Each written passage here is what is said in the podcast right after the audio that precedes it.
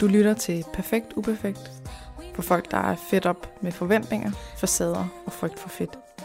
Mit navn er Katrine Gissiker. Velkommen til.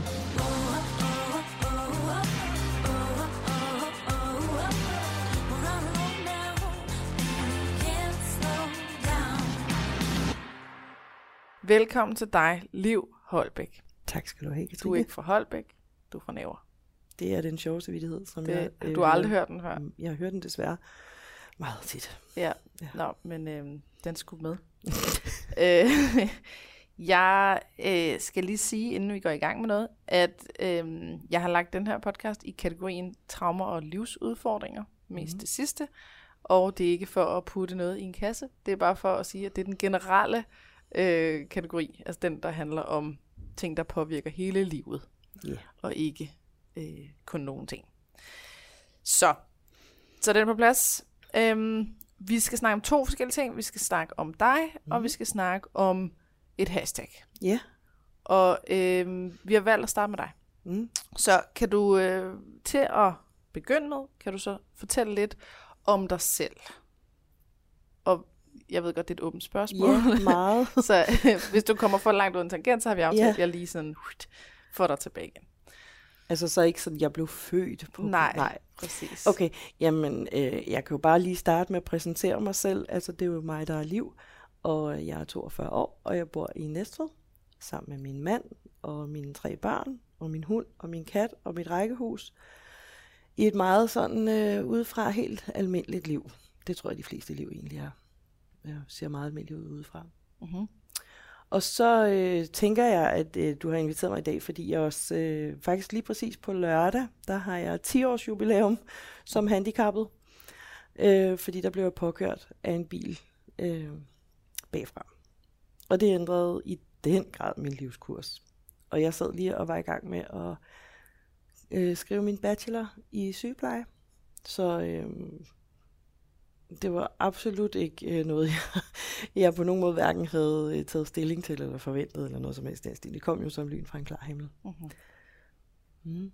Så, så 10 år siden, Mm. der ændrede dit liv sig fra at... Fra, ja, hvordan, skal beskrive, hvordan beskriver du livet før? Der må være et før og efter. Ja, det er der vel nok.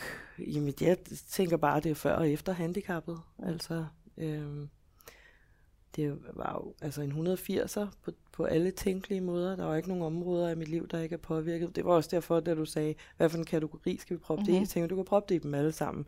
Ja. Fordi det, det har jo kæmpe betydning for alt i hele mit liv. Mm. Øhm, så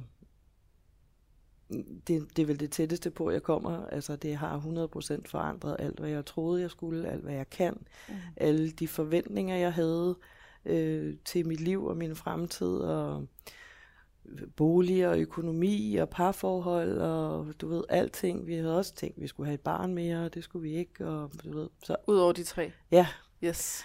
Ja, øh, det var vores drøm. Jeg ville gerne have en bondegård, og du ved, alle de ting, mm. vi Mm. nu havde lagt planer for. Det lykkedes mig faktisk at blive færdig som sygeplejerske, men altså, øh, af alle de karakterer, jeg har fået, og det er jo ikke fordi, jeg skal på nogen måde gå op i karakter, men det var meget tydeligt, at den karakter, den var påvirket af, at jeg ikke øh, havde været lige så meget nede i, stoffet, eller var lige så dygtig, som jeg havde været til mine andre eksamener, hvilket jo for mig at se kunne være en lille smule ærgerligt, fordi lige præcis bachelorprojektet har man jo selv skrevet fra A Mm. til Å, og, og man kan det til fingerspidserne. Men, men jeg var så smertepåvirket, og morfin påvirket, og alt påvirket, og, og kaoset var for stort til, at jeg rigtig kunne, kunne dykke for meget ned i det. Men jeg blev færdig til en sygemelding, men jeg blev færdig. Men du blev færdig. ja, så ja. ja. Og hvad, hvad skete der? Altså, du blev påkørt af en bil. Var du på gåben eller på cykel? Eller Ja, nej, jeg sad øh, i en bil og var på vej ud og hente nogle unger. Øh, og min mand sad faktisk ved siden af, men det var mig, der kørte bilen. Og så kører jeg op til et gult lys, der tydeligt var gult. Vi skal ikke over her, gult. Mhm. Øh, og så s- s- standser jeg jo stille og roligt. Og, altså, det var en 50 km zone, så ikke fordi, at jeg kom bravende op til det her. Jeg havde set det i god tid. Men dem bag mig havde ikke set det. Øh, De havde, forne- de havde forn- fornemmet, at vi kører over, så vi skal nej, speede op hvad, her, de eller havde hovedet et andet sted. Okay. Lad os bare sige det. Ja. Øh, og, øh, og så de kørte altså med fuld smadre ind i os. Øhm, og jeg, fordi jeg sidder skævt og kigger op i bagspejlet, så har jeg jo fået, både har jeg fået hele impactet, fordi det er mig, der sidder, jeg er jo helt spændt op, mig, der sidder med rettet, så jeg er også sådan i spænd. Og så får jeg et meget, meget skævt, anspændt piskesmæld. Ja. Øhm, og det, altså det er sådan i korte træk, var den ene lille ting, der har forand- forandret alting for Alt. evigt derfra. Ja, Puh, så sådan er det, ja. Og hvad, hvad så bagefter? Altså, der skal man jo huske, at jeg var tre sekunder fra at være sygeplejerske, så min første tanke, det var, er alle okay? Øhm, og jeg vender mig også om og kigger på dem udenfor, og, og ham, der kørte op i mig, det var... Altså desværre, fordi det har da bestemt ikke hjulpet på min fordomme, men det var nogle meget unge mennesker med meget høj musik og meget smarte, og du ved, masser af røg i bilen og ting og sager, ikke? Øhm, og de kommer sådan ud, og jeg kan se ham der, chaufføren, og der er ikke noget galt, men han går altså ud og piller et eller andet op fra sin bil, der er røget af, fordi han er kørt ind i os, ikke? Jeg kan ikke se, hvad det er. Øh, og vi holder sådan, jeg prøver forsigtigt at køre en lille smule ud i, den der, i det der lyskryds, mens han stadigvæk prøver, altså inden han rammer mig. Ikke? Så vi holder faktisk næsten ude i midten af lyskrydset. Øh, ej, ikke helt ude i midten, men du ved, på for, fodgængerfeltet eller sådan noget, ikke? Altså, det skal ikke lyde som om, at han troede, jeg kørte, for det gjorde han ikke. Hvis han havde kigget, så kunne han godt se, at jeg ikke havde kørt. Anyway. Måske stadigvæk en lille smule bedre over den. Nå, Det fornemmer man ikke. det er helt, øh, helt utydeligt. det var helt, helt umuligt at mærke. Ja. Nå, men øh, vi er nødt til sådan at komme væk derfra. Jeg siger, kan vi dreje herover til venstre? Der er lige sådan en, en lille bus, en, du ved, sådan en sluse ting, ikke? Øh, og, og han siger, jamen lad os gøre det. For vi er nødt til lige at se, hvad der, er, der sker, du ved, og forsikringer og alt sådan noget. Og jeg, jeg blinker til venstre, det er jo mig, der holder for os. Så jeg kører den vej. Han blinker til venstre og kører så til højre og bare spæner afsted. Så Han flygtede fra han flygtede fra stedet, ja. crime scene. Og så fik min mand, øh, hvad hedder det, bilens CPR-nummer, det hedder Nummerplade. pladen, den der, tak. Mm. Øh, ja. Og så derfra, du ved, så er jeg sådan lidt i chok og tænker, jeg tror lige, det er dig, der skal køre nu. Så vi kører ind øh, sådan, altså til min mand, ikke? Sådan 100 meter ned ad vejen, der er der en parkeringsplads ind til en, øh, et eller andet butik. Og så kører vi derind. Og, og på de 100 meter, der kunne jeg simpelthen mærke, at det begyndte at svige i nakken. På sådan mm. en uh, something is Der er wrong her. galt. Ja, fuldstændig. Ja. ja, det var meget tydeligt. Så, øhm, og så, øh, altså det var meget pudsigt. Jeg møder en veninde der, øh, som, og jeg stiger sådan ud af bilen, og jeg er sådan lidt, og, og helt tilfældigt kommer hun gående forbi der. Og så siger hun, hvad er der sket? Du er helt grøn i hovedet. Og jeg tænker, jeg, jeg har det heller ikke så godt. Så øh, ringede vi til en ambulance, Mm. fordi det var tydeligt. Det var simpelthen fra det første sekund efter. Men altså, jeg tror også bare, du ved, man skal for det første, skal man lige opdage, hvad det var, der skete, og Ja, chokket, man er chok, ja. og chokket fra, at han kørte, og man jo øvrigt Ej, det er også... ikke... Øh, altså, det, var er ikke engang noget, der sker ærgerligt. sådan, du ved, i panikken. Nej, Det, det er vidderligt. Han, han er kommet ud af bilen, har lige snakket. yes. Yes, der er ikke sket noget. Altså sådan, og så bagefter vælger han. alligevel at køre fra Ja, det. Det var så det- bevidst en handling, ikke? Fordi han kørte ikke engang med til venstre. Du ved, som vi havde Nej. aftalt, han kørte bare til højre. Han og blinkede til venstre, Mm. og så kørte han til højre, og jeg var så meget i chok over det der, så jeg var så taknemmelig for, at min mand han tog. Nummerpladen. Tak, der var, hvorfor den er bare væk i dag? Sådan er det. Det er okay. Ja. Og så var der 10 Så- år Så gik Med- der lige 10 år med det. med alt muligt. ja. Og hvad, hvordan påvirkede det dig? Altså, hvad for nogle ting øh, begyndte at ændre sig i forhold til, hvad du kunne og ikke kunne? Og, altså, Åh, det udover, var- udover alt. Udover Men- alting, ja, okay, jamen så er ikke så meget andet Nej, end det det var hele. kun alt. Ja. Jamen, det var, altså, det var helt, du ved, nu var der lige de der tre måneder, hvor jeg skulle prøve at finde ud af for det første, hvor slemt det her var. Mm. Og jeg fik øh, en masse sådan akut medicin og behandling og sådan. Øh, jeg kan faktisk ikke rigtig huske så meget andet, end at jeg gjorde, hvad jeg kunne for at komme i skole. Og, øh, For at mødes. Ja, Mm. og mødes med min studiegruppe og sådan noget, ikke? Øhm, og og vi, vi fik skrevet den der bachelor færdig, men altså vi brugte også lang tid. Jeg synes, det var meget, altså, jeg kunne meget tydeligt mærke, for jeg fik ligesom bare kronisk hovedpine fra dag et. Mm. Altså, og det der med at have hovedpine, det er rigtig invaderende. Øhm, det er det altid. Mm. Og når man vågner med en hovedpine, er det ubehageligt. Men når man så begynder at opdage, at den bare aldrig nogensinde stopper, altså der er ikke lige sådan 10 minutters pause. Så, så bare konstant. Bare konstant, ikke? Altså så, øh, så vi de fleste jo nok, når man sådan er blevet ægte godt og grundigt træt i hovedet af, at den er der, mm. og man ikke kan dulme den med noget som helst, så går man lidt bare i seng, ikke? Altså, ja. jeg går op og lægger mig. Og så, øh, og det, det hjalp heller ikke, og der var ikke noget, der hjalp, og der var ingenting, der blev anderledes, så, så bliver man bare meget hurtigt også kognitivt påvirket, ikke? Mm-hmm. Så man ikke rigtig høre, hvad folk siger, eller huske det, eller koncentrere sig om noget som helst.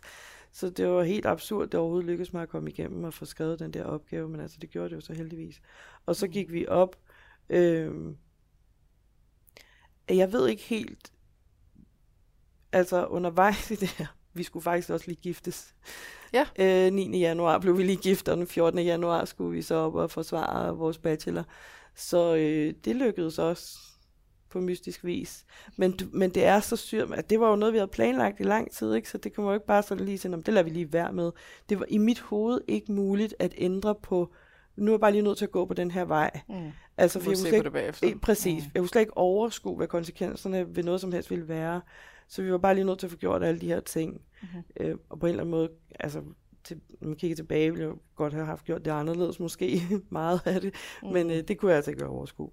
Så, øhm, og så blev jeg så bare lige sygemeldt, altså fordi jeg kunne ikke rigtig så meget, og, og det, var, det var så, altså så trist lige der, fordi jeg havde allerede sådan nærmest fået mig en plads op på neonatalafdelingen, mm. øhm, og jeg havde, altså jeg har altid arbejdet politisk, og inde i DSR, der havde de lidt, altså varmet en stol op til mig, fordi jeg havde siddet i SLS, som er de sygeplejestuderende fagforening, mm og så meget andet foreningsarbejde. Så det gav næsten sig selv, at jeg også skulle være aktiv der på en eller anden måde. Og det var jeg allerede i forvejen. Øh, DSR, Dansk Sygeplejeråd. Nå, øhm, okay. Så det er jo bare sygeplejestuderende. Nej, ja. sygeplejerskernes fagforening, ja. Fagforening, ja. Okay. Så det var sådan, det var sådan det umiddelbare, ikke? Man sådan bare kiggede ind i sådan en blank tavle. Der var ikke rigtig noget, for der var ikke rigtig nogen muligheder, der var ikke noget noget. Og så kom jeg meget hurtigt til en neurolog, øh, som sagde til mig, at det var bare øh, død og pine, at jeg kom i gang med arbejdet. Altså, jeg, må, jeg skulle bare gå i gang med at arbejde. Et eller andet. Jeg måtte bare finde på noget, fordi det var mens jeg arbejdede, at jeg ville få det bedre. Øhm, og Mentalt eller fysisk? Jeg ved ikke rigtig helt. Jeg tror, det er fordi, det er jo sjældent, at et, et piskesmæld bliver så komplekst og bliver så alvorligt, som mit er. De fleste mennesker kommer så fint over det. Og, og nogle oplever en kort periode, nogle oplever en lidt længere periode, men de færreste mennesker har det efter 10 år, så slemt som jeg stadigvæk har det. Mm. Øhm, så, øhm, så jeg går ud fra, at det er sådan en forventning om, at det plejer at, at blive nemmere, hvis man bare er i gang. Eller du ved, du, du må ikke gå i stå. Mm. Du skal lave noget, fordi øh, det er også, altså, og det giver meget god mening, når jeg tænker sådan sygeplejefagligt på det, der giver det god mening, at man ikke skal lægge sig ned, fordi så det, du, du skal, det ja, men det, ja. ja, både mentalt og psykisk, ikke? Men, mm. men din krop er også nødt til at få lidt bevægelse for at få noget flow, og for at der kommer, du ved, musklerne bliver aktiveret mm. lidt, og knoglerne ikke bare ligger i den der åh, smerte. Mm. Og det, det hjælper ikke noget, så bliver det stift, altså. Ja. Så øhm, sådan er det jo med folk, der har ligget i koma. De er jo helt, de skal jo igennem et kæmpe genoptræningsforløb, ja, ja. altså fordi... Så det, det var vigtigt at komme i gang og gå ud fra, at det var det, der lå i det. Ja.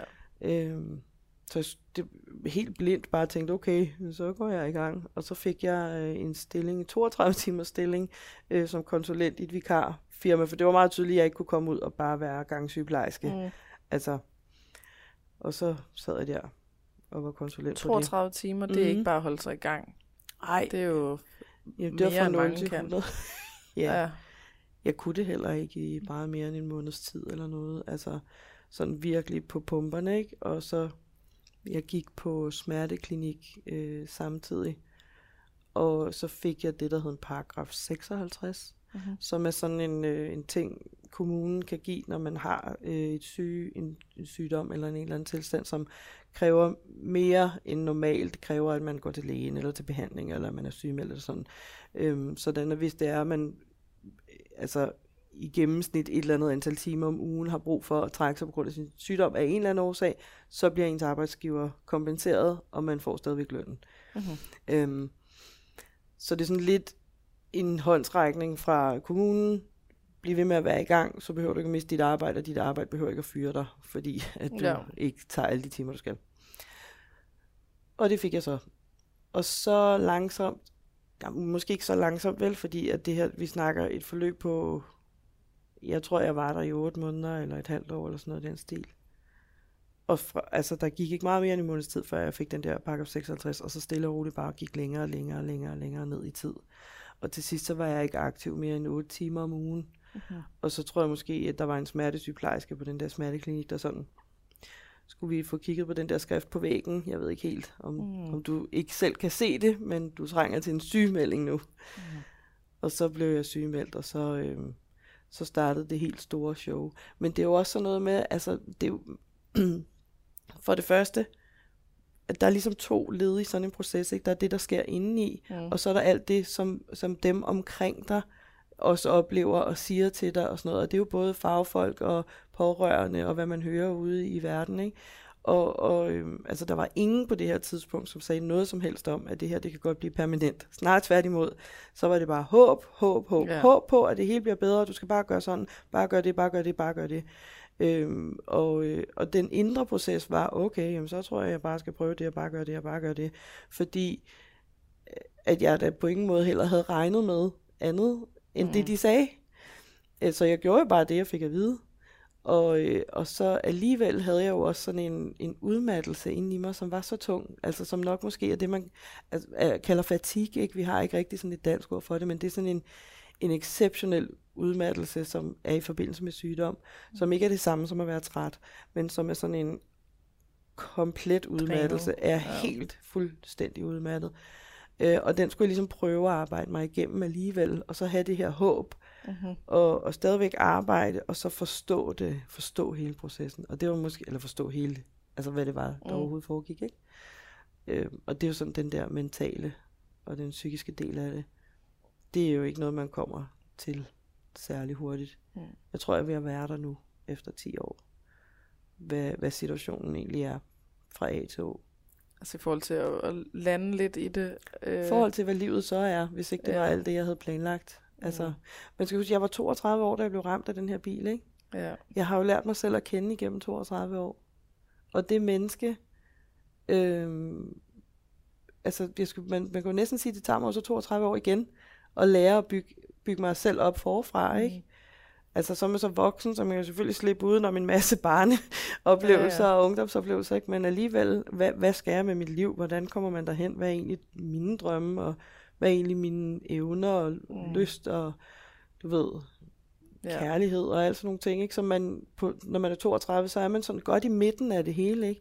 Og det hele bliver bare sådan pff, væltet ned fra, fra bordet. Mm.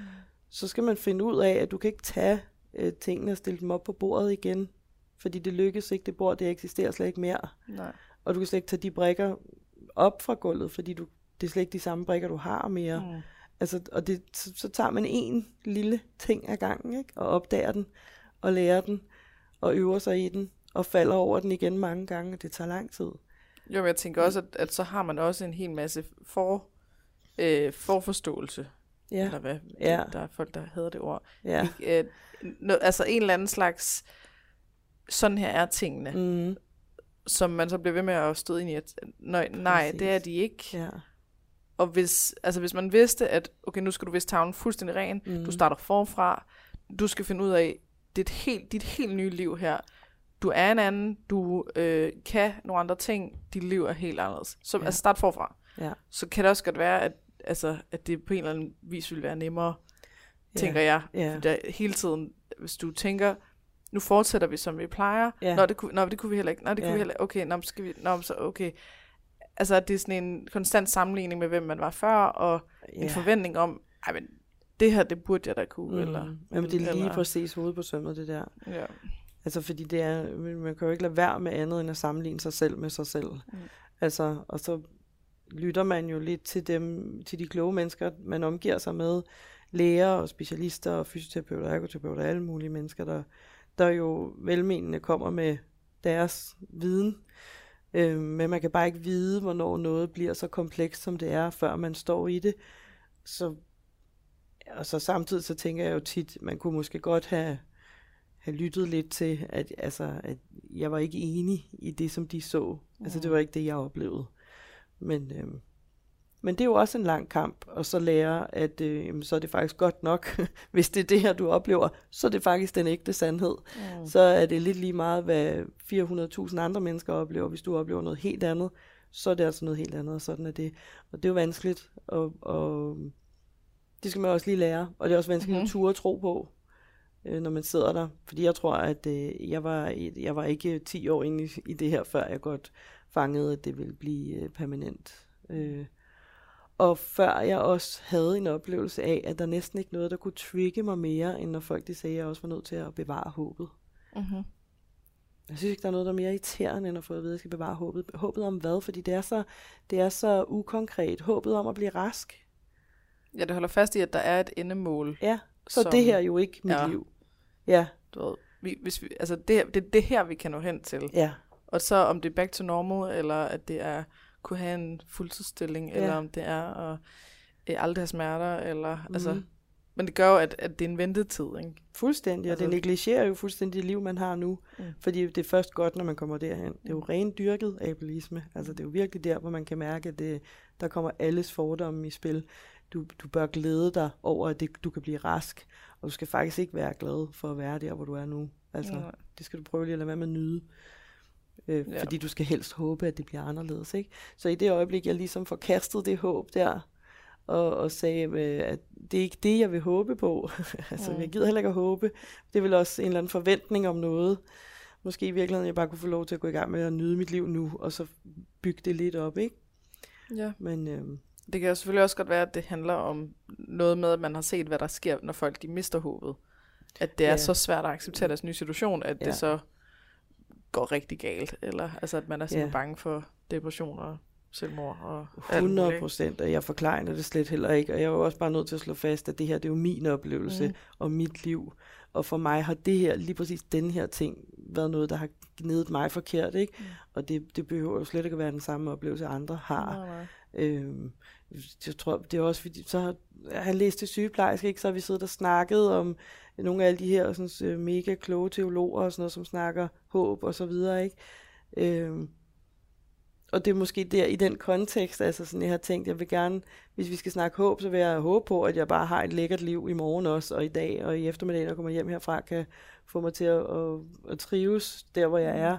Men at håbe på, at det skal blive anderledes, det er jeg simpelthen færdig med. Ja. Ja. Ja. Men jeg kan sagtens, altså, jeg tror, jeg har det som dig, eller sådan, at at hvis man bliver ved med at skulle være i, øh, bare vent, ja. bare vent, lige om lidt, lige om lidt. Altså, det kan godt være, at det er en, et fint i en rumtid, men hvad hvis det bliver ved? Ja. Altså, jeg har snakket med en, der hedder Kroniske Farver, mm. øh, søs, som, øh, hvor vi snakkede om det her med, når altså når, når folk bliver ved med at ligesom, men du kan også prøve det her, og du kan også prøve det her, og du mm. kan også prøve det her, og alt er velment, men at på et eller andet tidspunkt, så når man dertil, hvor man måske skal sige, nej, ja. nu skal jeg ikke prøve flere ting, og jeg skal ikke have flere råd, og jeg skal ikke, ja. jeg skal ikke blive ved med at tænke, at der findes en eller anden løsning, hvis bare lige, at jeg rammer den helt rigtigt, så et eller andet. Fordi at selve det bliver en, mm. øh, en ventetid, hvor man øh, ikke lever, og hvor man ikke bare, er bare skal have overstået. Ja. Og, Ja, men øh, søde søs, hende snakker jeg også meget jeg tænker nok, du Ja, hende. det kan du tro. Mm. Øh, shout out til søs. Ja. Fordi øh, det, det, det er jo noget af det, som øh, de sociale medier kan, det er jo, at vi kan finde hinanden på kryds og tværs. Ja.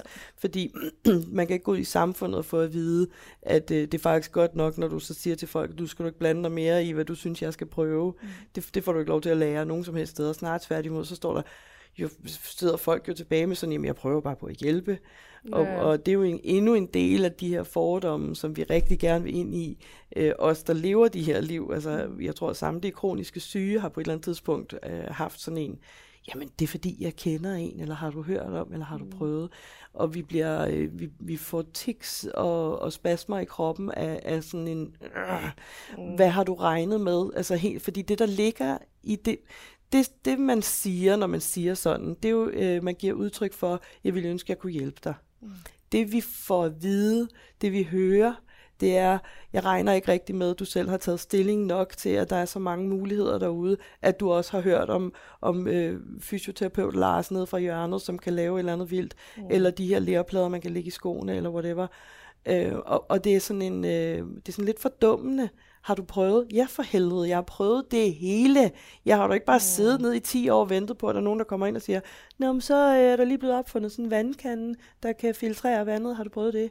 Mm. Øh, jeg har da siddet, jeg har da prøvet det hele.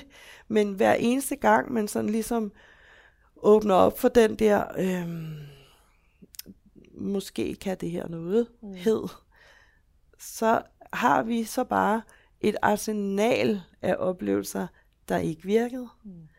Og det gør faktisk næsten mere ondt, end at, øh, end at sige, nu gider jeg faktisk ikke at prøve mere. Og, og lige præcis i det her miljø, vores kronikere, vores dejlige kronikere, der er nogen, der skal have shoutouts her i det her, mm. så det er alle de kronikere, der er derude på de sociale medier, som løfter hinanden, fordi der kan man få lov til at brokke sig. Nu kom der kraftet med en igen og sagde, har du kender du ham? Har du prøvet det der? Ingen før. Ja, lige præcis. Har du prøvet, hvad med yoga? Mm. Fuck yoga og vand, altså. Nej, nej, yoga og vand er fint. Ja. Men du ved, ikke som, ikke som kur. Øhm, og, og der, der forstår man det bare så grundlæggende, hvor frustrerende det er, fordi det ikke er en hjælp. Det er snarere tværtimod. Altså det er det direkte modsatte. Det er jo dunk i hovedet med en gummihammer, mm. der hedder, nu har du nok ikke helt fattet, hvad det er, du fejler, men jeg har hørt om ingefær, og det tror jeg godt kan kurere det, som er så livstruende for dig. Mm. Og så tænker man bare, prøv en gang lige at høre det. Det er så nedværdigende og så ydmygende at sige sådan til folk, og det er jo på ingen måde intentionen. Intentionen Overhovedet ikke. Og det møder vi jo også folk med selvfølgelig. Jeg ved godt, det her det ikke er din intention, men det er faktisk øh, ikke særlig rart at få at vide, at jeg bare skulle prøve noget, fordi så det har jeg prøvet. Mm. Øhm, så vi er jo godt klar over, at det er sådan. Men det er jo også det, som gør, at det kunne være rigtig dejligt at få rigtig mange talerør, mm. og få lov til at fortælle, hvad det egentlig er for nogle liv, vi lever. Fordi øh, så kan det være, at folk de sådan tænker, de, de behøver ikke at komme efter os for at redde os. Mm. Vi er reddet, vi har bare lyst til også at være sammen med nogen. På, ja. samme, på samme måde som alle mulige andre. Uden at man ja. skal have sådan en følelse af, at men det kan godt være, at vi står midt i en konfrontation lige om lidt, fordi jeg kan godt høre, at du er meget glad for det der, du har prøvet nu. Mm. Altså, og så har man ja. bare sine forsvarsmekanismer op, ikke? Fordi det er jo heller ikke værre, end at så har man en veninde, som har prøvet et eller andet halvøjsår, som hun synes er mega spændende, som hun godt kunne tænke sig at høre, om man vil med til. Og det skal jo, jo. der jo også være plads til, men når man sådan er vant til at have boksehandskerne oppe, så kommer de også hurtigt oppe. Ja. Eller kommer de hurtigt op igen, ikke? I sådan en situation. Ja, jeg sidder bare og tænker på, hvad, hvad løsningen er, eller sådan, fordi at, at man kan jo, øh, man kan også godt stå i situationer, hvor man virkelig gerne vil have inputs fra andre. Men hvis nu man altså generelt øh, øh, spurgt først. Altså yeah. det kunne godt være sådan en ting, som øh, med alt i øvrigt, øh, altså at man lige spørger først, og altså hvis man snakker om de her ting, at man så siger, øh, er du åben over for, altså mm. vil, vil du egentlig gerne have nogle råd, øh, eller vil du høre om min erfaring, eller øh, har du mest brug for, at jeg lytter, eller, mm. eller skal, jeg, skal jeg komme nogle løsningsforslag, ikke, et eller andet, ikke? Det er jo ikke mere mærkeligt end for eksempel, øh, at hvis man nu siger, at jeg så dit hår, og sådan tænker, jeg tror egentlig, du godt kunne trænge til at blive klippet. Mm-hmm. Eller jeg synes, jeg kan se, at du har lidt split ends, eller et eller andet. Yeah det, jo, det jo ville være så underligt, hvis det var, jeg sådan sagde til dig, ved du hvad, jeg kan se, at dit hår faktisk er utrolig øh, klar til at blive klippet, og jeg kender en rigtig god frisør, og har du nogensinde prøvet at bruge kerastase? Og sådan mm. altså, det er bare grænseoverskridende, du blev, jeg er ikke blevet inviteret ind i det rum, Nej.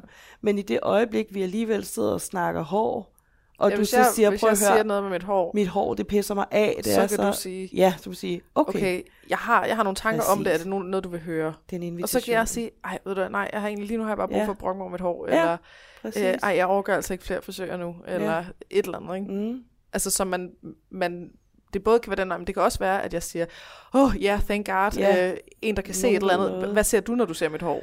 Jamen, jeg ser Præcis. de her ender, og Ja. det er rigtig godt, hvis du brugte det der produkt. Okay, det vil Ja. jeg rigtig gerne prøve. Ja. Altså, Ja, fordi så bliver det lagt op til den enkelte, om du vælger det til eller ej. præcis. Og jo mere, jo mere invaderende det er, jeg tror også, det er fordi, det føles lidt respektløst, at man tænker, er du godt klar over, at det her handicap, jeg har, det er 100% invaderende i mit liv. Mm. Så selvfølgelig kan du ikke komme med noget så negligerende som ingefær og Nej, nej. øh, en eller anden gut, der kan lave noget yoga. Altså fordi, fordi det er slet ikke nok, at det er slet ikke Nej, stort nej. nok til at kunne have en, en øh, altså jo mere tænker man sådan, hvordan kan du, som ikke har nogen som helst viden på det her område, tro, at mig, som er ekspert i det her område, ikke godt ved det. Mm. Altså det er lidt som at, at gå op til en, en astrofysiker og sige, men jeg tænk bare lige, om I har tjekket skruerne på de der, Mm. der skal flyve op i universet. Astrofysikere? Ja. Er det astrofysikere, der bygger dem? Det ved jeg ikke. Det er det nu. Du forstår, hvad jeg mener. Ja. altså, vi besluttet. Ja, fordi jeg tror nemlig det, der ligger, altså, og det er jo mange, mange, mange års negligeren af, at handicappede mennesker er fuldstændig almindelige mennesker, mm. og vi er kloge, og vi er kyndige, og vi er eksperter i at leve de her liv, og det har man bare negligeret så meget. Vores samfund har virkelig gjort et godt arbejde for at, at uh, proppe os i kasser, som i virkeligheden bare vil passe bedst ude på, på Livø og Samsø og sådan at de der, var det Samsø? Ja, var det ikke det? De der to øer, man proppede åndssvage hen, Mm. og promiskuøse og handicappede og øh, kriminelle i Fordi man er besværlig. Ah, ved det var sgu lidt for underligt og for mærkeligt og be- besværligt at have med at gøre, så læg dem derud. Altså, øhm, og, og det har jo, det trækker jo trådet hele vejen op i nu, Mm.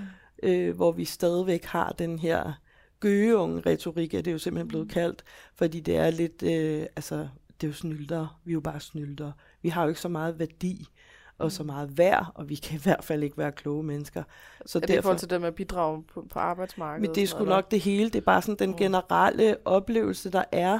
Og det er jo nok det, der gør, at man også bliver ekstra provokeret, når der så er en, der står foran en og siger, mig har du prøvet? Men tænker, gud, har jeg da for helvede prøvet, altså? Mm. Og, og samtidig så tænker man jo godt, men jeg tror, det, det føles også som om, at man lige der får at vide, at du jo nok ikke ved så meget. Altså man bliver jo gjort Mm. dummere, fordi at handicappede generelt ikke bliver set på som særlig kloge mennesker. Mm. Ja. ja. Men øh, skal vi bruge det som segue til at komme over og snakke om Ja, det var faktisk meget, det var en god segue. Jeg tænkte, det var nu... Ja. Øh, altså, der er jo stadig en masse ting, som jeg gerne vil, vil have afdækket, og med hvordan du har det i dag, og Du hvad du lever med bare. og så videre. Det hele. Øhm, Du bestemmer, hvad vej vi går, hvordan. ja, men prøv at fortælle lidt om det her. Hashtag undskyld, vi er her. Fordi jeg, jeg fornemmer, at det er lidt det, du taler om nu, det handler. Ja, og det kan jeg godt forstå. Det var faktisk ikke engang øh, pointen, men det er jo det, det er bruset frem af. Undskyld, vi er her startet, fordi at øh, vores finansminister Nikolaj Vammen, han øh, skulle stå sammen med nogle andre minister og noget, og fremlægge finansloven. Det tror jeg nok, de gør. Jeg ved ikke hvert år eller hvert andet år, eller når de nu lige gør det under alle omstændigheder. Øhm, så står han her og fremlægger bla bla bla, og så er der en journalist, der spørger ham, hvad er det så, der er med alle de her besparelser ude i kommunerne? Øhm, hvorfor er det, der bliver ved med at, at være så store besparelser? Øh, når de så alligevel kan hente 39 millioner der og 39 milliarder der, og de kan kaste penge alle mulige steder, men hvorfor skal de så stadigvæk spare alle mulige steder? Øhm, hun sagde det på en mere klog måde, ikke? Mm. Øh, mere journalistagtigt noget. Og så siger han, øhm, og nu tager jeg det bare sådan helt ud af konteksten, ikke? Mm. så siger han blandt andet, at øh, for det første, at kommunerne gør det utrolig godt derude, og de er meget dygtige alle sammen, og at øh, der, er, der, der er mange udgifter forbundet med det specialiserede socialområde. Ja. Og lige der, der tændte han op under en gasflamme, som bare har stået og, og ulmet. Altså, kommunen skal spare, fordi at de bruger for mange penge på for eksempel handicappede.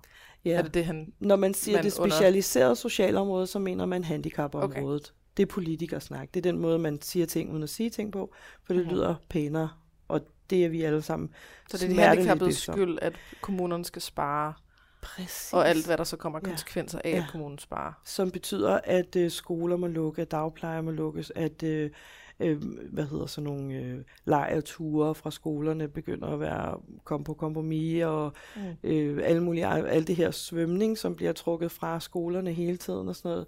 De kan lave tørsvømning og sidde på deres stole og lære at svømme og sådan noget, som jo er en gammel historie, men det kommer jo, ja, men øh, det, det, Who er så needs water? Ja, hallo. har sagtens. Har du prøvet tørsvømning? Jeg Faldskærmsudspring fra fra bordet. altså, øh, og det der sker, det er jo bare, at øh, så sad vi alle sammen, øh, og, der, og vi har jo heldigvis nogle høge derude, der bare er klar som skarpe til at holde øje med, når sådan noget, fordi det der jo tit sker sådan et sted, det er, at, øh, at det ryger lidt ind under noget, og det er det bare røget ind under noget så mange gange, og bum bum, så kan vi snakke om, øh, prøv at se, hvor godt det også går herover, og vi har jo også velfærdsstat, vi har det her, men det går ikke en skid godt. Det går rigtig lorte dårligt, og særligt, når man er en af dem fra det specialiserede socialområde, fordi der er ikke hjælp at hente, der er ikke økonomi, der, altså, vi har, vi har nogle øh, organisationer i Danmark, øh, og, og lige på stående fod, hvad, hvad, hvad hedder de? Human Rising og øh, alle de her, jeg kan ikke engang huske dem, Monika Lilloff og alle mulige, der sidder nogle mega fede mennesker derude, som er vores protektorer, som er ligesom øh, sådan nogle vigilantes, der har været ude, og, og sådan, det, det går bare ikke, det er socialrådgiver uddannet, det er advokater, det er alt muligt, som, som selv pludselig har stået i en situation, livssituation, hvor at deres pårørende på en eller anden måde har været nødt til at være i handicapområdet øh, i kommunen, og så har de set, hvordan det i virkeligheden ser ud. Og så har de tænkt, det er kraftet med løgn. Øh, og hvad gør vi så? Og du ved, det, vi, vi snakker vi snakker folk med cancer i hjernen, som er blevet tæsket igennem afklaringsforløb, og som ikke kan få, øh, få førtidspension, fordi de skal ud og arbejde en halv time om, om ugen. Vi snakker øh, mennesker, som simpelthen er så dårlige af psykiske lidelser, som har været det i så mange år, som er så selvmordstruede, som ender med at begå selvmord, eller som ender med at skulle igennem det ene, hvad er det, de kalder ressourceforløb efter det andet. Vi snakker fibromyalgi, ME, sklerose, og jeg har skrevet en lang en, cancer, rygsøjlegik, muskelgik, hjertesygdom, mm. alt det, du ikke bare lige sådan ser på gaden, eller kan forstå, øh, hvad egentlig er for et liv. Vi er underlagt, prøv at høre, der var en pige, som øh, flyttede fra en kommune til en anden. Hun er respiratorbruger, og øh, hun er, sidder i kørestol fast, hun har muskelsvind. Fordi hun rykker fra en kommune til en anden, så skal hun pludselig til at ansøge om at have en hjælper. Det her det er et menneske, som har brug for at have hjælper på 24 timer i døgnet. Der skal være en, der holder styr på respiratoren. Der skal selvfølgelig også være en, der hjælper hende med alt, hvad der ellers skal hjælpes med at komme på toilettet og få mad og alle Mm. mulige ting. Og, øh, og hun bliver bevilget 16 timer om dagen.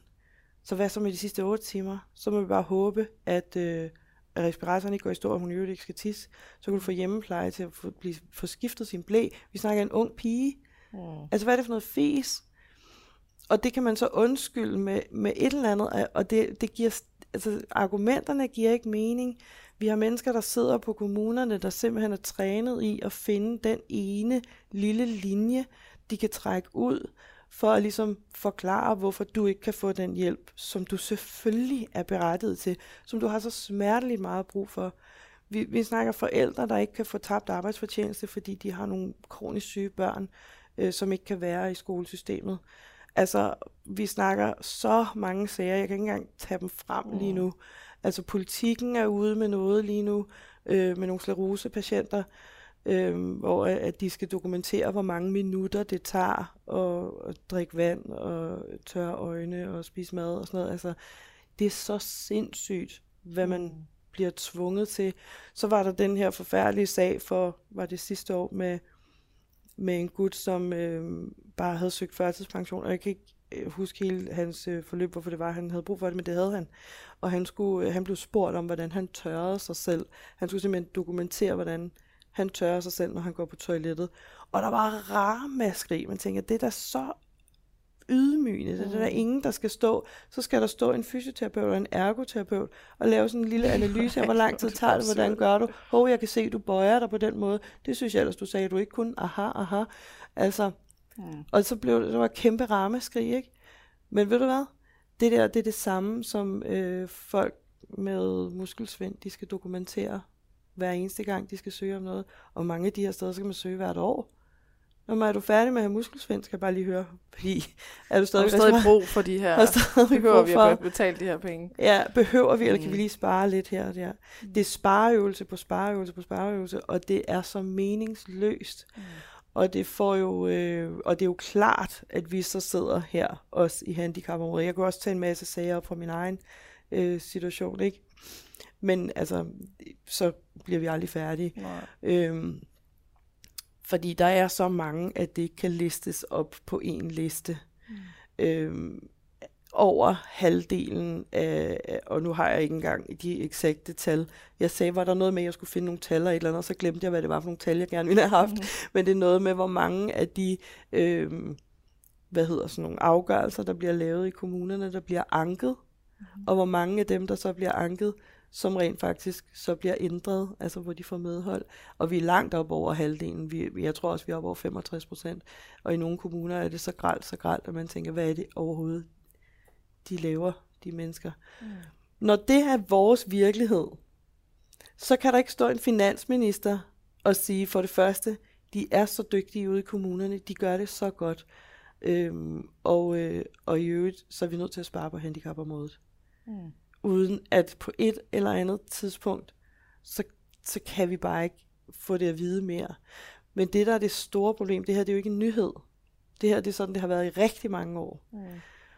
Det, der er det allerstørste problem, det er, hvad har vi at stille op med?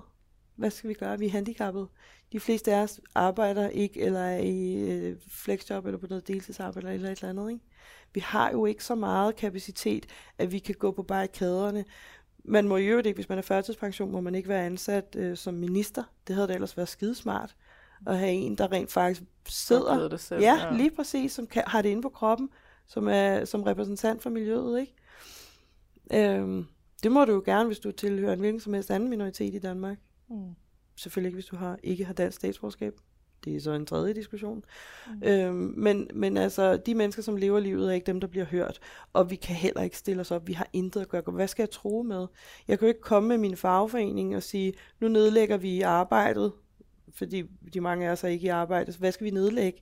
Mm. Hvad skal vi tro med? Hvad har vi? Man har heller ikke en masse millioner til dyre advokater. Lige præcis, og, dem, og så er der de her fantastiske organisationer, som faktisk også gør det pro bono, eller hvad det hedder, gratis, laver, kører nogle af de her sager i kommunerne, ikke?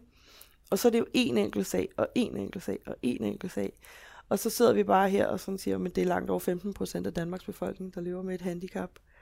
Hvad med alle de andre 15 procent? Altså, jeg er Mm. virkelig dårlig til matematik, så jeg kan ikke lige hurtigt regne ud, hvor mange det er mere tusind mennesker en. det er. Ja, det er mere end en. ja. Jamen, kroniske smertepatienter, det er 1,3 millioner danskere, der lever med kroniske smerter, ikke? Mm. Er det ikke syre, man ikke ved mere om, hvordan det er? Altså, du kan ikke, du kan ikke øh, enten ikke, altså, nu klokser det. Mm.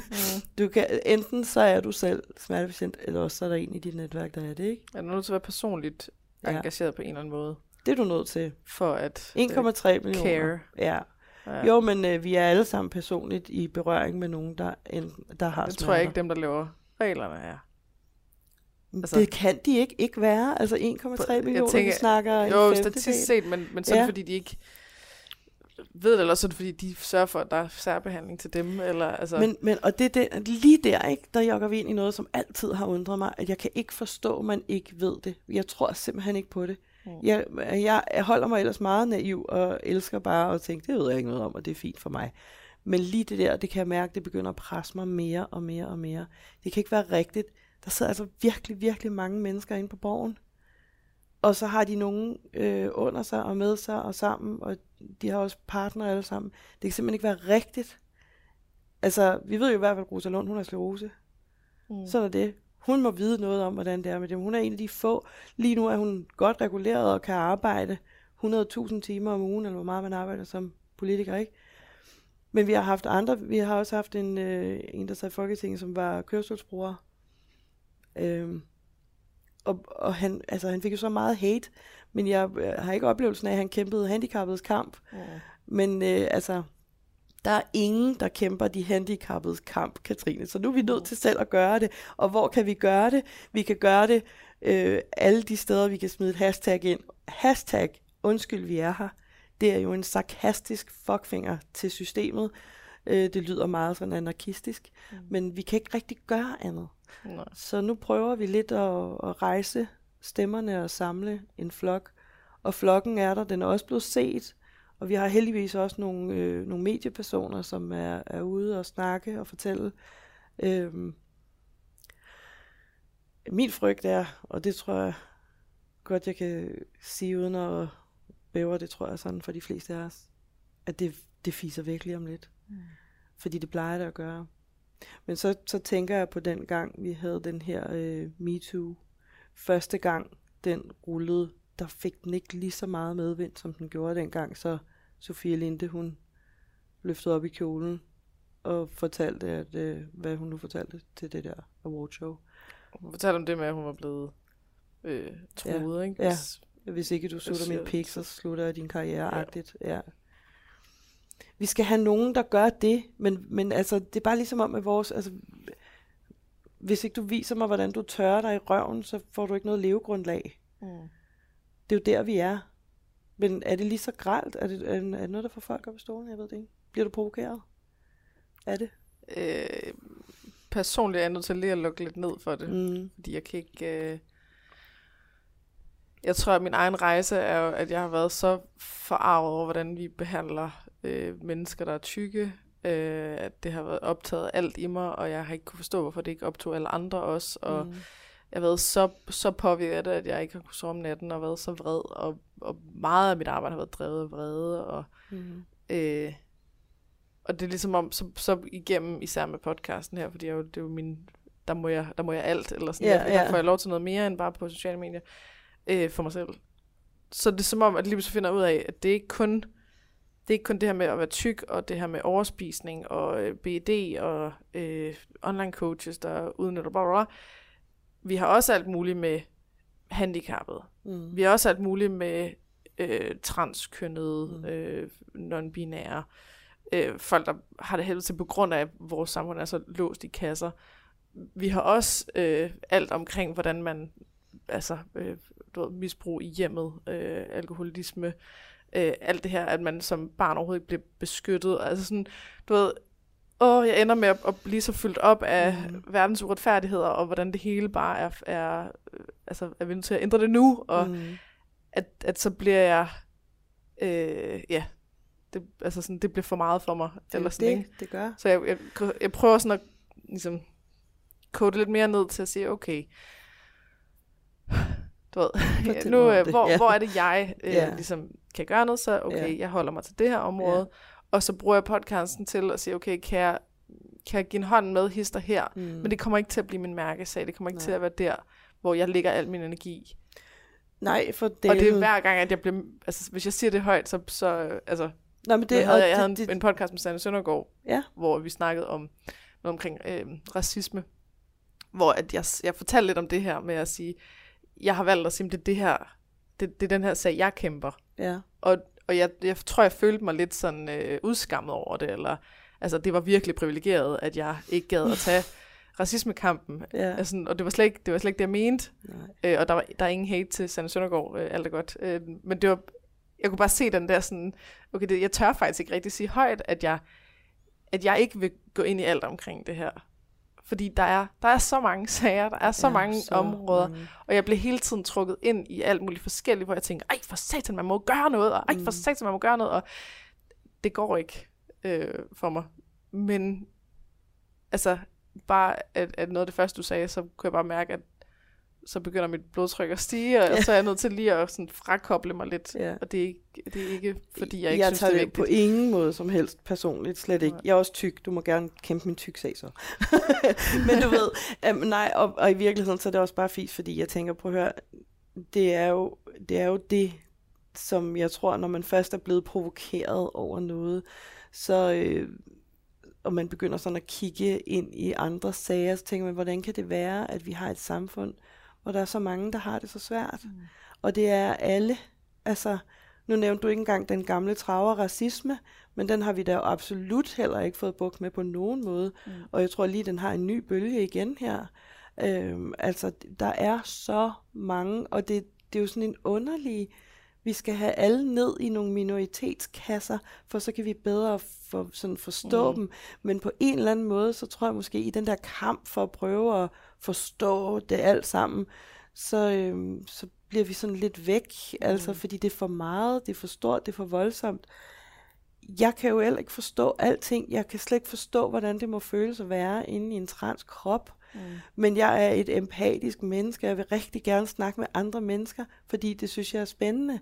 Og, og, øh, og nogle gange så gider jeg også bare godt snakke om den nye øh, pumpkin spice latte nede på Espresso mhm. House, mm. og så er jeg egentlig ikke så interesseret i at snakke om, om jeg er tyk eller handicappet, eller tilhører en minoritet af en eller anden art eller noget.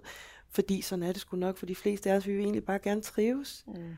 Hvis bare folk kunne holde deres negative holdninger ude, så ville øh, altså, vi har ikke så meget ytringsansvar i mm. det her samfund, vel? Vi har ligesom bare holdt fast i, at det jeg må sige, det jeg vil. Og så, øh, så gør vi det. Men der, hvor det bliver sådan, altså hvor det bliver systemisk ableisme, og det oplever man også på andre øh, minoritetsområder, hvor det simpelthen systemisk er så nemt, at øh, for eksempel, at der at, øh, nede i Næstved, altså hvis der er nogen der fra Næstved, der hører det her lige nu, så er de helt med. Der er så meget vejarbejde i Næstved for tiden. Det er bare alle steder. Og så kommer der lige et skilt. Hov, øh, de næste tre uger kan man ikke lige køre her. Og så kan du ikke... Når det sker, så har vi øh, kørestolsbrugere, rollatorbrugere, folk med alle mulige typer gangbesvær, scooterbrugere, jeg selv elscooterbrugere, som pludselig bare ikke kan være der. Mm. Altså, og, man, og så finder man lige, når cyklerne kan køre, køre her, fodgængere kan gå her, biler kan gå her. Mm. Og så er der så... Der resten. Ja, lige præcis. Jeg kan godt sige det, når man... Altså, det er med livet som indsats nogle gange at komme kørende på en scooter, hvor at vejen, den sådan... Nogle gange så er den sådan helt bulet alle steder, ikke? Mm. Det er sjældent sådan fortogene, man tager fat i der. Så er det sådan vejene, vejene. Og, og det er også vigtigt, ingen tvivl om det, men det er sådan en... Hvor, hvad prioriterer vi? Mm. Øhm, vi har... Øh, vi har så også mange biler, der kører på de her veje. Det er ret vigtigt, at de er, er til at køre på. Øh, og der er sikkert alle mulige gode grunde til, at man renoverer sådan noget. Men, men det er ikke sådan, øh, den almindelige rollatorbruger, som skal ned til Netto, hvad, hvad dalen for en vej skal hun gå? Mm. Altså hun kan ikke komme udenom det der. Så er hun nødt til at gå ud på midten af vejen for at komme udenom. Jamen du skal over på den anden side. Ja, hvordan skal jeg komme derover? Der er en kæmpe græsplæne på midten. Jeg kan ikke gå over den med min rollator. Der er, og det er sådan en helt almindelig systemisk ableisme. Det her, det er nok ikke et problem, vi behøver at tænke ind i det. Det er ikke tænkt ind i det overhovedet. Øh, altså, og, og ja, som du også sagde, hvad med sådan lægehuse, hvor der kun er trapper op til elevatoren? Hvad har I tænkt jer? Mm-hmm. Hvordan skal man komme derop? Altså, og, og, så ja, og den eneste grund til, at jeg tænkte den dag, det var, jeg havde, øh, jeg skulle med min søster til lægen, øh, med hendes baby. Ja. Og, og det at, altså vi skulle ind med en barnevogn. En barnevogn op af det der, ja. Og hvor vi skulle op af, først af en trappe, og så en trappe mere for at komme op til elevatoren. Nemt. Og hvor jeg tænkte sådan, okay, en ting er barnevogn, mm. øh, hvor man også har en baby, eller to babyer, eller whatever. Mm. Men en anden ting er også, hvad gør du, hvis du ikke ja. Hvad, har, du har en, en rollator? hjælper? Hvad gør du, hvis du ja. har en uh, rollator? Hvad gør du, hvis du øh, kørestol, whatever. Så vælger du en anden læge. Og hvis du mm. så bor et sted i et eller andet yderområde, hvor der er den læge, eller den næste læge 10 km væk, ja. så er det igen sådan et sted, hvor, og nu snakker vi sådan helt, øh, altså, der er sådan et eksempel, som er nemt at vise frem. Det er alle de elevatorer på stationerne, som er, aldrig virker. Mm. Og når du går forbi den, så tænker du, så tager jeg trappen, eller også så tænker du, jeg vil alligevel ikke have taget elevatoren. Ja, og hvis jeg har en cykel med, så kan jeg rent faktisk godt bære min cykel så op og ned ad trappen. på det, ja. Altså, og det tænker man... Det er ubelejligt, men det kan ja, lade sig præcis, gøre. det er ubelejligt, men du kan finde en løsning på mm. det. Øhm, de dage, hvor jeg bare ikke kan gå, så tænker jeg, så kommer jeg så ikke afsted, ikke? Mm. Altså, og det, så snakker vi jo pludselig, så kan jeg ikke komme på arbejde, nu er det ikke lige mig, vi snakker om, men du ved, så når, når vi ser en, en elevator, der ikke er i brug, det er så tydeligt et billede på folk, der ikke er blevet prioriteret. Den skal, eller, og, og det værste det er så, når der så står, at, øh, at den er forventet repareret først i 9.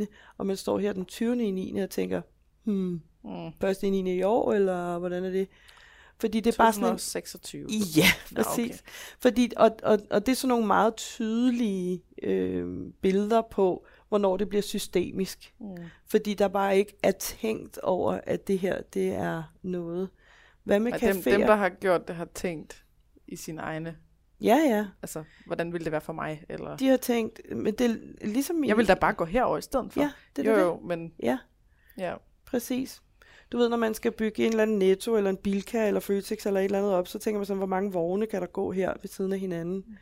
Men, øh, men sjældent så tænker man, og hvad så, hvis det er en, der sidder i en kørestol eller i en elscooter? Mm. Øh, hvordan kan de passere i de her gange, og kan de få fat i tingene overhovedet? Mm. Er der hjælpere nogle steder til, hvis det er, man ikke kan få fat i noget, der er højt op på hylderne og sådan nogle ting?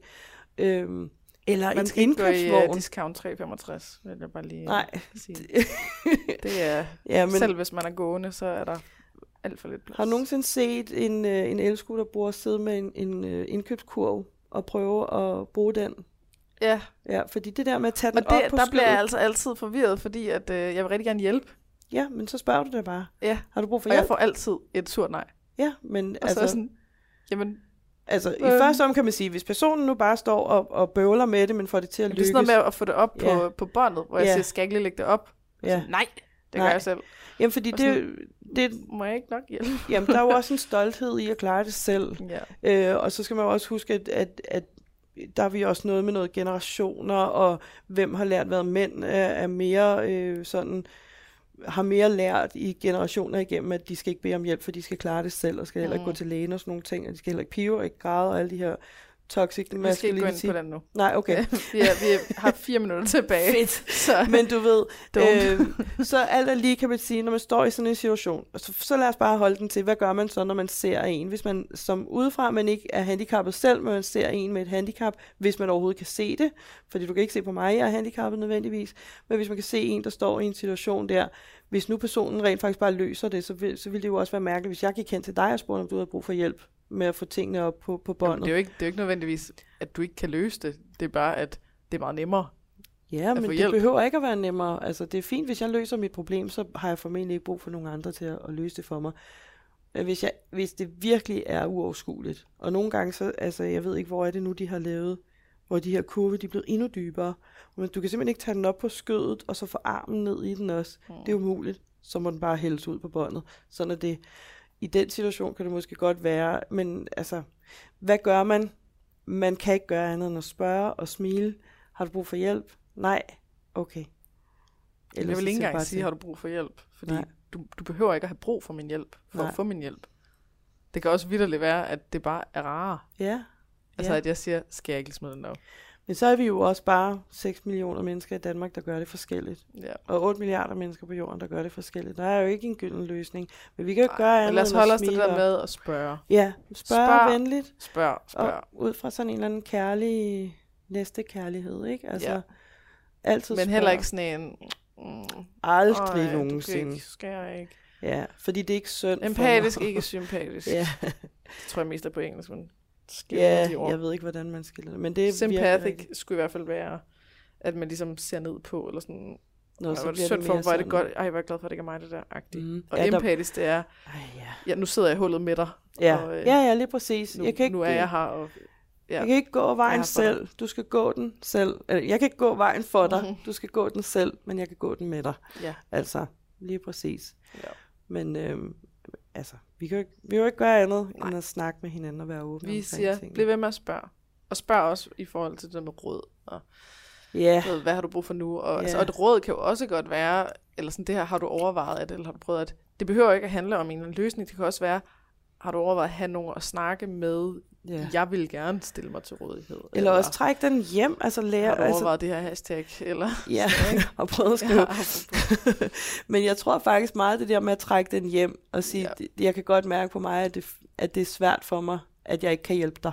Mm. Øhm, altså, så kan du altså, næsten eller ikke... sige, jeg har vildt meget lyst til at komme med alle mulige Ja, råd, det, men ja. det ved jeg slet ikke om, Ja, Altså, lige præcis. er det overhovedet en hjælp? Eller? Så har du virkelig talt helt åbent ind Mm. mm. i det, og og det der med i det hele taget at prøve at blive på sin egen tallerken så meget som muligt, det er jo altså en god måde at, at være i kommunikation med nogen som helst.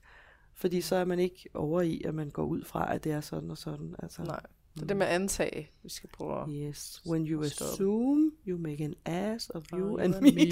Præcis. ja, så vi skal til at slutte, men, men Ja. jeg vil egentlig bare lige, fordi vi har ikke øh, helt snakket om, hvordan, hvordan dit liv er i dag. Altså, Ja. hvad, øh, Nå, ja. hvad, hvordan, hvad lever du med? Altså, Altså, og hvilke gener sådan? mikrofon lidt ned. Røg den op. Den rører lige lidt op. Ja, sådan der. Det Det er godt, ja. Alt er godt. Er det godt? Alt er godt. Altså, hvad for nogle gener, eller sådan, hvordan ja. mit liv Det, Er det er uspecifikt at sige, Ja, jeg lever med et handicap, fordi vi ved ja ikke, det hvad det er. korrekt. Ja. Så specifikt, hvad vil, hvad vil det sige? Er det, er det hovedpinen? Er det andre ting? Ja, altså den skade, jeg har fået i nakken, den øh, sidder jo så centralt, og, og det er helt tydeligt, at der er, er nogle skader på min nervetråd, altså, som er altafgørende for resten af min kropsfunktion. Mm. Mm. Så jeg, er, jeg har altid smerter i nakken og i kraniekanten, og så hovedpine. Også Øh, lige nu, også lige mens nu. du sidder her. Ja, også lige nu. Så det, det larmer i baggrunden. Ja, det gør det altid. Det er altid. sådan, det er den grundlæggende status, det er, at der altid, jeg har altid sådan en hovedpine, der sidder sådan lige i midten af knolden, sådan, en Mm. stor klods indimellem. Og så de der smerter i nakken. Og fordi det så sidder i nakken, selve smerten, så sker der også sådan en kompensation i ryggen. Den prøver ligesom at, at aflaste de svage led, og det gør den blandt andet ved for eksempel at få et meget dybt svej. Så har jeg et kæmpe dybt svej i ryggen, som giver mig gener, øh, både mellem skulderbladene i sådan i torso, og så nede i lænden, og helt nede i bækkenet, øh, har jeg bare, der er, det er meget, meget smerte på virket hele vejen ned ad min ryg. Og det er det også nu, og nu har vi siddet ned i en times tid og sådan noget, så nu begynder det også at sådan, det, nu kan jeg næsten ikke sidde ned mere agtigt, Nej. ikke? Jeg sidder også og hopper og gør ja. Ja. lidt mærkeligt. Det er bare mine knibeøvelser. øhm, og så øh, hele min øh, venstre side har jeg den her nedsat kapacitet, øh, som gør, at jeg nogle gange falder, eller nogle gange ikke holder fast i det, jeg holder fast i. Mm. Og så er der sådan den mentale del i det. Øh, altså, ja, og så kan man sige, når man har sådan en skade, som sidder så åndet et sted, som på selve nervesystemet, så øh, er det ikke altid, at nervesystemet helt forstår, hvad det er, det mærker. Mm. Så øh, når jeg oplever et eller andet et sted, pludselig kan jeg have afsindige smerter i knæet, øh, uden at der overhovedet er nogen grund til det. Mm. Så er det sådan en smerteforflytning, og det er der nogle fysioterapeuter, der forklarer rigtig godt og grundigt, men, øh, men det, det sker. Det er sådan noget forvirring i... Ja, ja, ja, det kan man sige. Det er simpelthen bare, der er kluder i systemet. Ja. Øhm, så er der jo sådan hele det mentale, altså øh, det der med at skulle tænke igennem de der smerter hele tiden, hele tiden, hele tiden. Det gør, at man bliver også bare meget sløret, og sådan, kan rode lidt rundt i tingene, og glemme ting. også træt. Og sindssygt træt. der bare Mega træthed også. Ja, ja, absolut. Altså, jeg sover aldrig en hel nat igennem, og, og jeg vågner altid med smerte. Det er altid det første, der skal ske. Det er ligesom at lave sådan en, oh, jeg skal stå op igen, altså, og det gør ondt, ikke? Jeg plejer at sige sådan, det er lidt øh, som, at altså, man lever i mørket. Mm. Man prøver at være styret af lyset, ikke? Lidt som en natsværmer. Ja. Så øhm, der er mange, det hele er påvirket på alle mulige måder. Altså hvis man så ser på, hvad betyder det så i praksis? Altså, jeg har nogle andre diagnoser. Jeg har blandt andet også noget øh, søster i underlivet hele tiden. Det kan godt være, at det ikke ville være lige så... Eller? Nej, Nej. det er hverken den eller polycystisk ovarisk syndrom, som jeg ellers ikke kan forstå, hvorfor det ikke er, når der nu er mange cyster på ovarierne, så burde det vel. Men der er nogle forskelle i det. Nå. Det er lige meget. Det, det giver kæmpe mange gener, og de vokser, de kan blive meget, meget store. På det tidspunkt havde jeg en på sådan 8 cm gange 8. Hold da Og det, det tynger jo af helvede til og giver smerter. Men jeg tror, at i det øjeblik, man så i forvejen er smertepåvirket, så bliver så noget mere, så bliver det oversensibiliseret. Mm. Så, så, så du ved, der skal ikke meget til. Altså man kan ikke lige være forkølet oveni, uden at det bare virkelig vælter rigtig meget, ikke? Mm. Øhm, og, øh, og så sådan i praksis, hvad det betyder derhjemme. Altså det er jo ikke... har tre børn. Ja, det må man sige. Og øh, jeg er bestemt ikke den mor, jeg gerne vil være. Nej. Overhovedet ikke. Jeg har meget, meget lidt overskud til særlig meget andet, end at bare leve. Mm. øhm, og man skulle også prøve at få noget, noget lækkert ind i det her liv, ikke? Så det, det øh, jeg elsker at være kreativ, og er kreativ på alle de tænkelige måder, jeg kan. Øh, men min nakke gider ikke, hvis jeg skal sidde og kigge ned. Nej. Så det kan være rigtig svært. Ja, ja, det er svært at sidde og hækle med armene op med i luften, ikke? Luften, ja. Så du ved, jeg elsker at hækle, men ikke i særlig lang tid ad gangen, og mm. det bliver sådan nogle... Så det er hele tiden sådan en, en udregning. Øh, Har du prøvet at male på lærret? Har du prøvet? Det var, et, øh, det var bare en pun. ja, men hvad hedder det? Øh, hvad er det nu, vi kalder det? Øh, øh, mest, det er sådan en mestringsstrategi. Ikke? Det handler ligesom om at prioritere øh, sin energi. Energiforvaltning. Mm. Det er sådan set det største emne i, i jeg tror, alle handicappede mennesker, ja. kronisk syges liv. Ikke? I mange menneskers liv. Ja, ja. Men hvor øh, nogen lever med 100% energi, så er mit 100% det er måske svarende til dit 4% eller sådan et eller andet. Ikke? Så sådan en tur som i dag her ind til København og hjem igen. Det så skal jeg ikke rigtig noget de næste mange uger, fordi jeg kommer til at ligge ned. Altså. Men, men det vil jeg gerne have lov til at prioritere, uden at nogen skal kigge på mig og sige, ej, måske du så skulle have været, ikke? Mm. Det vælger jeg. ja. altså, men jeg kender også konsekvensen. Ja. Så sådan er det. Det, det er et øh, oplyst valg. Altså, det... Fuldstændig, og det er det nu, efter ja. 10 år. Det var det ikke de første 4, 5, 7, 8, 10 år. Mm. Nu ved jeg, hvad det koster, og det har jeg det fint med. Men altså, jeg står jo også på nippet til at få forhåbentlig en førtidspension. Jeg har været flexjobber i syv år. Øh, og det er fordi, det er en lang proces at, ja. at nå fra at være helt klar til at lægge hele verden ned med sin sygeplejerske uddannelse, mm-hmm. Til at anerkende over for sig selv og erkende over for sig selv, at det, det bliver en anden verden for mig. Det tager lang tid. Ja. Så det regner med, at jeg skal få lov til at bare prioritere mig selv nu. Ja. Og så er der et jubilæum på lørdag. Yes! Skal man sige tillykke? Eller? Det, det, det er plejer man at gøre med 10 års jubilæer. Ja, men der er faktisk det mange lige for så, tiden, øh... der, der er mange lige for tiden, som rammer nogle, øh, nogle jubilæumsdatoer på, øh, på Instagram. Og, og jeg sidder hver eneste gang og sådan tænker, det er sgu lidt syret. Mm. For det er bare sådan jubilæet for helvede. Altså, det gider ja. jeg slet ikke have, det her jubilæum. Men altså... Men kan det være et jubilæum af, at du har overlevet i 10 år? Eller? Altså kan man reframe ja, det? Jeg ved det ikke. På en eller anden måde, så tænker jeg, at det er jo som det er. Jeg kan jo ikke ændre på, at det er sådan her. Så der er jo ikke nogen grund til at gøre det værre, end det er. Så lad os dog fejre det. Altså lad os fejre en 10-årsdag, bare fordi ved enhver chance til at fejre noget og lave mm. kage, er det mm. værdig. Ja. Altså, jeg fejrer det med en tatovering. Ja. Jeg skal have en tatovering. Nice. Øhm, og, og jeg synes, det, det er fint. Altså, det er jo som det er. Mm. Selvfølgelig, hvis jeg kunne vælge, havde jeg jo ikke valgt det her. Oh, Men nu var det her det, som skæbnen fandt på, og jeg lever et rigtig dejligt liv. Og jeg har det så godt. Og, øh, og når jeg har det dårligt, så øh, har jeg mennesker omkring mig, der forstår det. Mm. Og jeg er god til at være verbal omkring det, og det har jeg selvfølgelig også lært. Også fordi der har været en masse forskellige mennesker ind over mit liv. Ikke? Så jeg lever jo et dejligt liv, men på, ikke på sådan en klassisk måde, tror jeg. Øhm, og det er måske også det, som jeg også synes er vigtigt at sige højt, at, at det ikke, øh, mit mål er ikke at slippe for at være handicappet. Fordi det er ren og skær abilisme, hvis man har en fordom om, at man ikke kan leve et dejligt liv som handicappet. Selvfølgelig kan man det. Altså, hvis vores samfund også gad rykke lidt på nogle ting, så ville der også være flere muligheder for os. Mm. Øhm, jeg kunne vildt godt tænke mig at udgive en bog. Altså, øhm, jeg synes, det, det kunne være vildt interessant at få lov til at, at snakke med nogle politikere. Øhm, men altså, det, der er bare nogle forhindringer, mm. som er lidt ærgerlige, at vi ikke uh, gider at kigge lidt på, fordi de behøver faktisk ikke at være der. Ja. Så det kræver meget kommunikation, vil jeg sige, til omverdenen. Kommunikation. ja, kommunikation. Ja. ja. Men så skal det nok blive godt, det hele.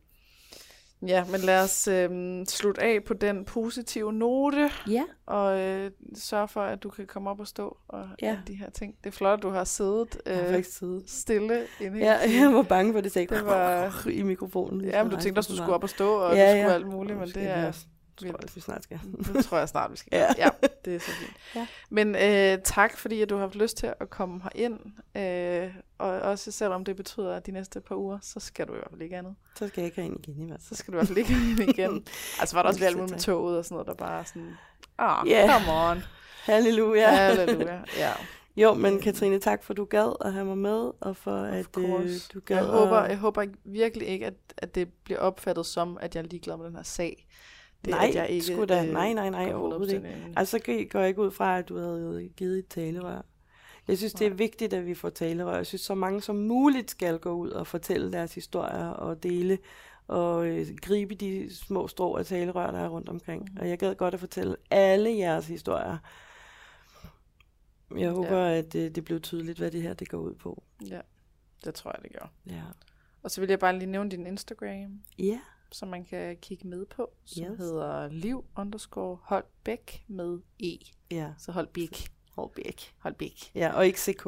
Ikke CK. H-O-L-B-E-K. H-O-L-B-E-K. Præcis. Ja, så der kan man øh, følge med hos dig og Ja. øh, skrive til dig, Det kan man i hvert hvis fald. man øh, har et eller andet. Og man må skrive til mig om hvad som helst, og jeg kan kun opfordre til, at hvis det er, man lever et liv i, øh, med handicap eller kronisk sygdom, så gå ud Reach og out. find nogen. Ja. Fordi det der med ikke at føle sig alene, det er alfa og omega. Ja. Ja, Det kan gøre livet bedre. sådan. Ja, men øh, tusind tak for i dag, og rigtig god tur hjem. Tak.